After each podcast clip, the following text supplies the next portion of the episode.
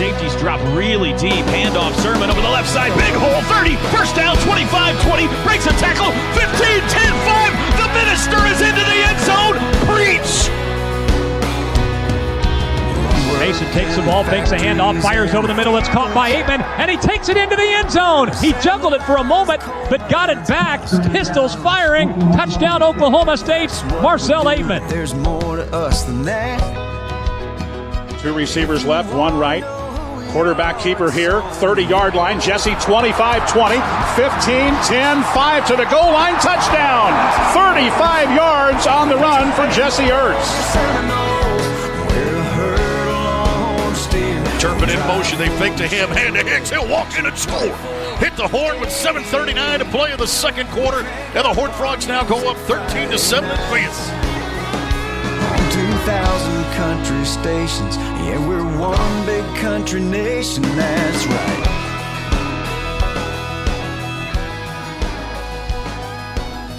So when you think about coaches in the hot seat in the Big 12, there's really only two guys that come to mind, and that's David Beaty and Cliff Kingsbury. And one of those seats got incredibly hot this week. Pete Mundo with you on Heartland College Sports Weekly. Always appreciate you guys joining us. Part of HeartlandCollegeSports.com, your independent Big 12 media outlet. Uh, now in Kansas City, I'm doing a morning show there. Used to work in Woodward, Oklahoma. Spent some time in between in New York City at CBS and Fox and whatnot. So it's great to be here with you. You know, someone asked me the other day about how this site came about. And the reality was this I had spent two years in New York after moving back from Oklahoma. I was still watching a ton of Big 12 football.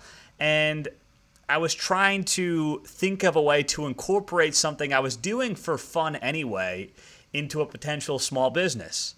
And that's when I thought, all right, there's really nothing out there. There's no website out there that is combining written, digital, and video to just cater to the Big 12 fan. You know, the ESPN was all over the SEC, and each of those sites have their own little um, blog section for each conference.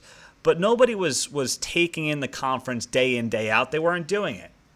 So that was where this whole thing started. And there have been people along the way who have tried to do it and tried to emulate it um, and try to do what we do.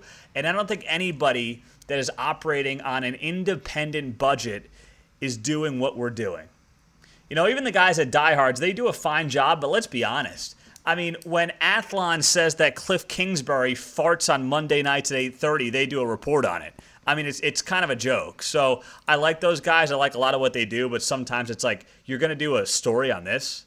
I mean, we give you more unique, original content than anybody else is on this conference on a shoestring budget. So uh, that's kudos to the hard work we put in. Every second I'm not working on my day job, I'm pretty much working on this website.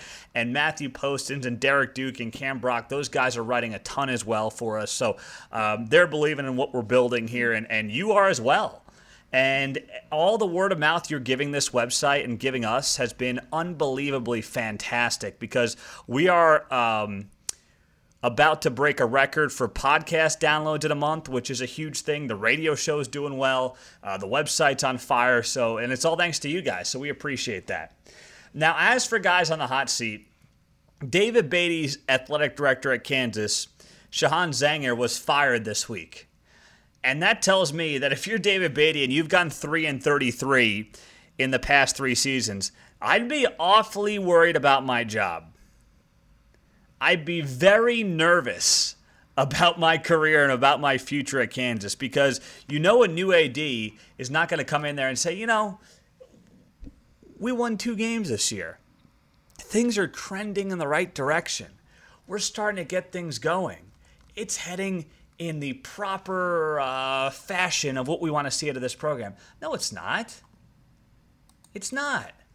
And, you know, it's not even like Kansas is at the point where you can say, well, they're close, right? They, they're, they're getting there. Think about Iowa State in year one under Matt Campbell. They had a lot of very close losses that made you say, geez, it might not happen this year, but next year we feel really good about this team not going eight and five like they did and having a couple of top five upsets, but you said, okay, I could see this thing trending to a bowl berth kind of season. There's nothing in David Beaty's history at t- Kansas that would make you think that this team is trending towards bowl contention. absolutely nothing. You know, you forget last year. You forget last year that some of these games were were total blowouts. Lost to West Virginia by 22, lost to Texas Tech by 46, lost to Iowa State by 45, lost to TCU by 43. Three straight games they lost by over 40 points. And these weren't against like the top of the Big 12. These were against Texas Tech, Iowa State, and TCU. Good teams, and yet TCU played in the Big 12 championship. But Texas Tech was near the bottom. Iowa State was good, but it wasn't OU. They lose to Kansas State by 10. That's their closest loss. Lose to Baylor by 29. Lose to Texas by 15. Lose to OU by 38. Lose to Oklahoma State by 41. These are horrendous losses. And nothing that you're seeing from this program even gl- gives you a glimmer of hope. And Sheahon Zenger had to go. I mean, he had to be fired because he was doing nothing for this football program. Yes, there was, um, you know, there are talks and, and discussions about moving towards a new stadium and new facilities. There has been money invested there. I respect that. I appreciate that. But ultimately, he was brought in to be in charge and help turn around a football program. You can say the basketball program was great. It was great before Zenger got there. It was in a very good shape before Zenger walked in. He can't take credit for anything Bill Self has done. He was brought in to fix the football program, and he hired Charlie Weis, who set the program back and did a horrible job uh, trying to piecemeal and band aid this program with JUCOs. And in the end, he actually set it back even further. And then Beaty was brought in out of Texas A&M, supposed to be a guy who could really recruit Texas well, and he hasn't done it. So, what leads you to believe that Zenger was going to make a good decision the next time around with whoever that coach was going to be? Not me. And maybe he was hamstrung by finances. I don't know. Beaty was paid less than a million bucks a year when he came in. But it's a very attractive AD job because there is a want for good football. There's money from the boosters. You already have a great basketball program in place and you're going to be hiring your own football coach. David Beaty's not going to be there in 2019. That that's what this move tells me. Unless God will some way God wills this team to four wins in 2018, there's no way David Beaty's coming back. And Brett McMurphy reported the names being beat around here are former Arkansas AD Jeff Long, Oklahoma senior associate AD Kenny Mossman, Arkansas State AD Terry Mohajir, and NIU AD Sean Frazier. Now, Arkansas with Jeff Long, that's a very interesting name because Arkansas fired Long in November after he had served 10 years at the position. Uh, the school had fired coach Brett Bielema. And I don't want to jump to conclusions here. Brett, Brett but, I'll say that seven times fast, but Brett Bielema, that's a tongue twister for you. Uh, Brett is a guy who would be very interesting at Kansas. I know he hates playing against the spread, and he and Nick Saban were two guys who tried and made a big stink about getting rid of the spread a couple years ago. But if he could do at Kansas what he did at Wisconsin, or a semblance of that, which is find the meat and potato guys in Wisconsin and get enough skill position guys from further down south to make it work, uh, that would be a fascinating fascinating um, pairing there. And I don't know if Jeff Long would hire Brett Bielema again because Brett Bielema's lack of success is the reason he got fired at Arkansas, but it's a very interesting name. Very interesting to see if there would be any interest in those two coming together at Kansas. And he also, hey, to his credit, Jeff Long did hire Bobby Petrino, who turned out to be a great hire for Arkansas. But then Long had to fire him for that extramarital affair he was having with a female football staffer. So that didn't work out as as long planned. But Bobby Petrino could still be very well a highly successful head coach at Arkansas had he not screwed it up himself. So I'm intrigued by Jeff Long. Kenny Mossman, of course, at OU is a guy I dealt with when I worked in Oklahoma. Good guy, uh, has learned under Joe Castiglione, has been with a great program, and he might be able to bring something special up to Kansas. But it's an attractive job and it was time for Zenger to go. Everything felt stale about what Kansas was doing on the football side, and it signals to me, barring a miracle, the end of David Beaty uh, at Kansas as their head coach. He was in over his head from the start. They hired him on the cheap. It didn't make much sense, and Zenger had to pay the price because ultimately he was responsible for it. Now, outside of Beaty, Cliff Kingsbury is probably guy number two and the only other guy in the Big 12 on the hot seat. Someone asked me about Matt Rhule. I don't think Matt Rhule is in the hot seat. Uh, if Baylor goes on to win another one, two, three games this season, maybe we have that conversation. But this guy was being courted by the NFL this offseason after winning one game. He's going to get three plus years there to turn this thing around. And I think Baylor has a very good chance this fall to turn things around. Cliff Kingsbury, what's the end game here? That's what I would ask. That's what I would want to know if I'm a Texas Tech fan and if I'm trying to figure out what the game plan is for Kirby Hocutt. What is the end game with Cliff Kingsbury? Is this just a situation where you've given him a big time extension, you don't want to buy him out, so you're praying to God he turns it around? If you are, it's a losing effort because you saw how bad that Texas Tech recruiting class was a couple months ago. They can't get a single transfer to come there. I've got more on that coming up in a few minutes. But you want to talk about feeling stale? It feels incredibly stale at Texas Tech right now.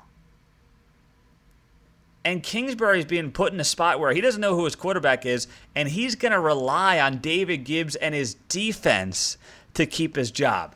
That's a scary proposition. You're Cliff Kingsbury, and you got to rely on your defense to help you keep a job to 2019.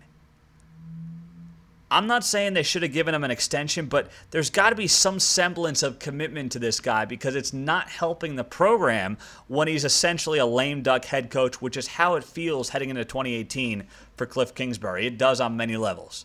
Pete Mundo with you on Heartland College Sports Weekly. Always appreciate you guys joining us. I mentioned Kingsbury. I mentioned the word transfers. There's somebody that this program should keep an eye on, but frankly, any Big 12 program should keep an eye on. A former five star quarterback finds himself on the open market, and every Big 12 team should be making a call. I'll get to that coming up next, right here on Heartland College Sports Weekly.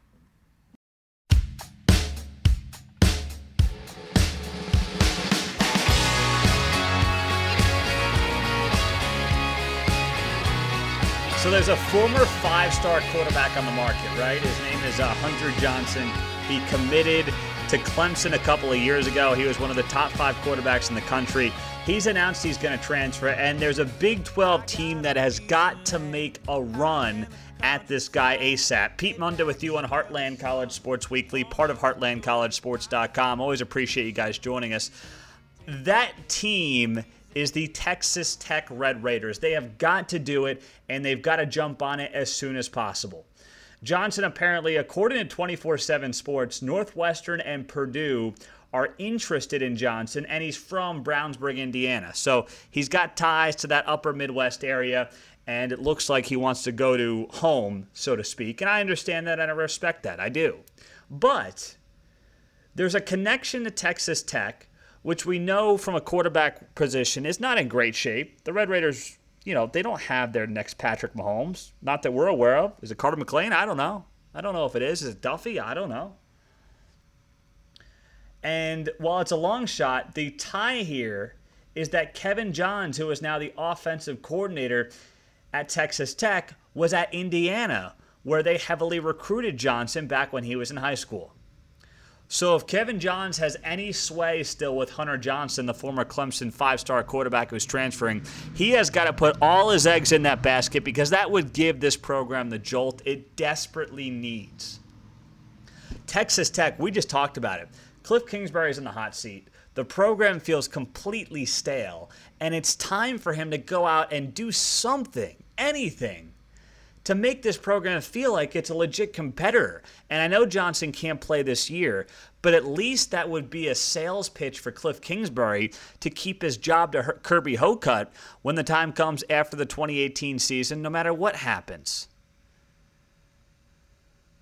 If you can land a former five star recruit at the most important position on the football field, you've got a chance to keep your job. Right now, all that's happening Cl- uh, for Cliff Kingsbury and the Red Raiders is everybody and their grandmother is transferring out of the program, and they're in the running for a guy like Tre Watson, a grad transfer from Texas or from California, and he ends up picking Texas over Texas Tech.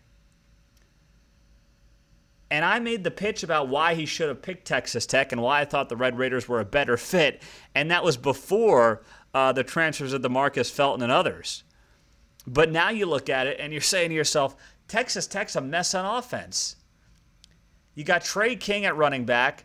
Da'Leon Ward's a good player, but and he led the team in rushing in 2016, but he didn't play last year, so he's going to have a phase of trying to work his way back into the mix and you're relying now on David Gibbs' defense to hold its own in 2018. That's what Cliff Kingsbury's job is down to, hoping that the defense can do enough to keep him employed. Now, if you're Hunter Johnson, I realize you're sitting there and you're saying, why would you pick Texas Tech, right? I mean, the head coach is potentially not going to be your head coach by the time you start playing in 2019. You're 1,300 miles away from home. Uh, I understand all that. But sometimes you got to take a leap of faith.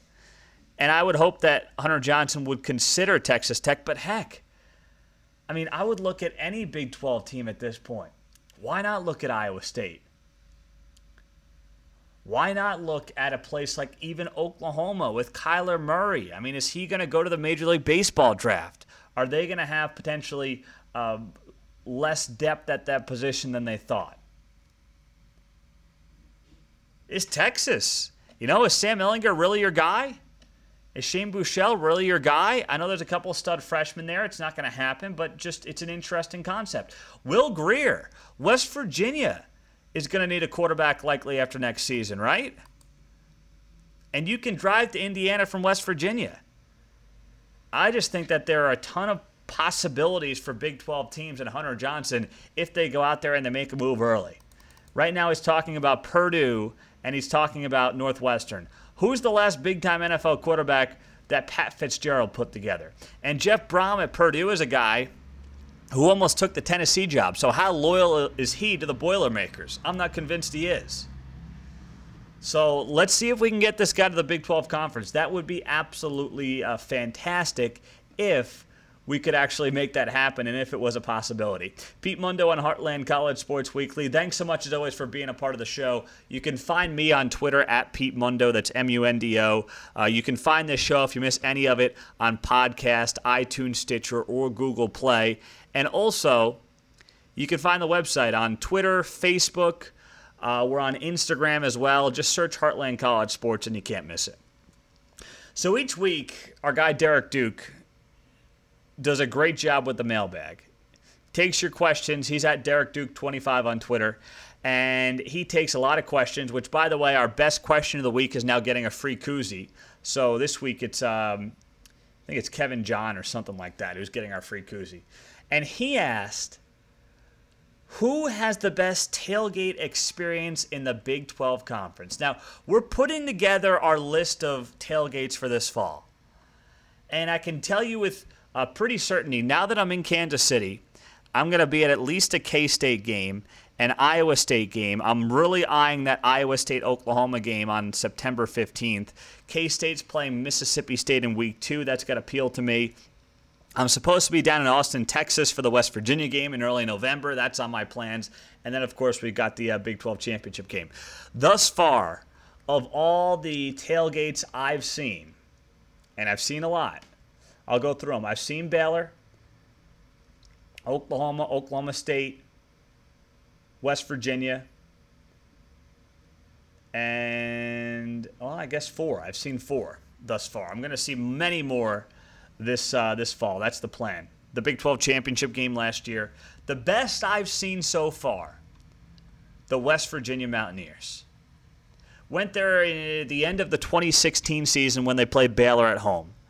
And while OU's great, Oklahoma State's really good, Baylor's solid, West Virginia thus far is the most fun I have had at a tailgate because those fans are wild, but they're not completely out of control. And that's what I like about West Virginia. That's the best I've seen, and I will let you know, and of course, I'm going to share the experience if I have any different feelings after this year, where we plan to be at uh, several different tailgates and hosting tailgates as well through Heartland College Sports. So we're working on some sponsorships for that right now, and you can email me if you have any ideas, Pete Mundo at heartlandcollegesports.com if you want to dive into that and uh, get involved because we are actively preparing those schedules here over the next couple of months. I am just counting down to Big 12 Media Days. It's like two months exactly till we get there, and I am so desperate to, to uh, get that done and make that happen as soon as possible. So stay tuned. It's going to be fun.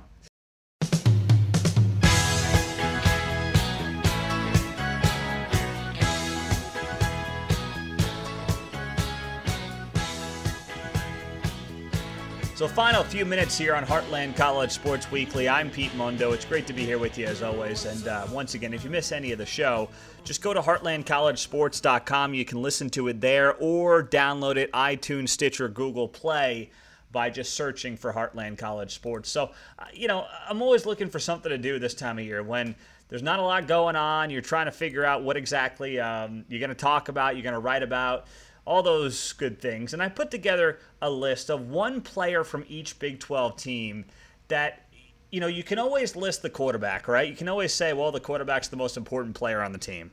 Of course he is. But who is one player from each Big 12 team that's a little bit under the radar who needs to have a good year for the respective teams to succeed and to thrive? And for me, I went down the list here. I went just in alphabetical order. For Baylor, that team is Jalen Hurd, the Tennessee transfer. If he can go out there at 6'4, 225, he was a running back at Tennessee. If he can have a big year at wide receiver, man, that totally changes the offensive weapons for Charlie Brewer and that offense.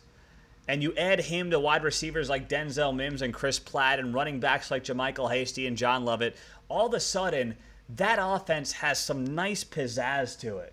So I am fascinated to see if Jalen Hurd can help transform that offense. It would be a huge plus for what's going on there in Waco with Matt Rhule and Charlie Brewer. Iowa State, Willie Harvey, the linebacker, he's been a multi year starter. You got to replace Joel Lanning, not just production wise, but heart and leadership wise. I don't know if Willie Harvey can do the latter, but I do know that this is a guy with a ton of experience who's been through the ups and downs at Iowa State and has the ability, if he wants to, to take on that role. So that's who I'm watching there for Iowa State. Kansas, Daniel Wise at defensive tackle. If you recall, Dorance Armstrong did not have a great season last year. He had what, the 15 plus sacks uh, two years ago. Then he kind of backed off this past season because def- or offensive lines were focused on him so heavily. So now with Armstrong gone, is Daniel Wise going to be the guy who had a big year last year, production wise, better than Armstrong, but now teams are focused on him? And if that defensive line can't hold its own, then, you know, forget it, because Kansas has to play defense to have a chance this fall. We all realize that. K State, Duke Shelley, I interviewed him after the spring game, and he was the first defender out of the locker room per Bill Snyder's request to talk to the media. That tells me that Bill Snyder's put a lot of pressure on him to lead that defensive unit and that secondary that was one of the worst in the Big 12 last season, if we're being honest. Unlike a typical Kansas State team, they gave up a ton of passing yards last year, and that has got to be improved on if you're the uh, Wildcats in 2018, where the offense should actually be pretty darn good. Oklahoma may be obvious to some of you, but Rodney Anderson, no more Baker Mayfield. Kyler Murray, is he here? Is he going to the baseball draft? What the heck's he doing? That running back position for Lincoln Riley is going to be more important than ever. And I know there's a lot of depth there between Anderson, Trey Sermon, a couple other guys, but I want to see whether or not Anderson, who's dealt with injuries in the past, can build on that workload from 2017 and continue it because he doesn't have a track record of consistently staying healthy. So let's see what he's got moving forward. Oklahoma State, Tyron Johnson, the wide receiver from LSU who transferred in uh, two years ago, sat out 16, played 17, only had 16 catches. I know that it's a crowded field at wide receiver, but now with um, Marcell Ateman gone, James Washington gone, Johnson's got to step up and be the guy that people thought he was going to be last season when he showed up in Stillwater and was going to play. So I want to see if he can uh, turn it up a notch and be that guy that people expected when he came into town. Running back for Texas, Tre Watson just came in from Cal, grad transfer, picked the uh, Longhorns over Texas Tech. And anything to get Sam Ehlinger away from running the ball 100 times this season would be a good thing. That should start with Tre Watson. He's a dual threat guy out of the backfield. He can run, he can pass, or not pass. He can run, he can catch the ball. Maybe he can pass, I don't know. But he certainly can, uh, can do a little bit of everything, and that should be a big help for whoever is going to be the quarterback at Texas. TCU, give me Ty Summers, the linebacker. You've got to replace Travin Howard, his nine tackles per game, that was third in the Big 12 last season. A couple other key defensive pieces have graduated, so let's see if Ty Summers can lead that unit for Gary Patterson. Texas Tech, Da'Leon Ward, we mentioned him earlier in the show. He led Tech in rushing two years ago as a freshman. He was not on the program last season. He's back with transfers of Desmond Nisby and Demarcus Felton. Da'Leon Ward's as important as it gets for the Red Raiders this season, especially with question marks at quarterback. And then at West Virginia, you dive into what's going on with Jabril Robinson at defensive tackle, a Clemson transfer. They need help desperately on that side of the ball, especially on the line. If he can help clog those gaps, then West Virginia is going to be in a much better spot because last year that run defense was the worst in the Big 12, over 200 yards per game, and they have to fix that to have a chance with Will Grier to take the Big 12 Conference in a wide open season. Pete Mundo, Heartland College Sports Weekly, you guys are the best. Thanks so much for following us. Going to heartlandcollegesports.com. We'll talk to you next week, same time, same place, right here on Heartland College Sports Weekly. 2,000 country stations. Yeah, we're one big country nation, that's right.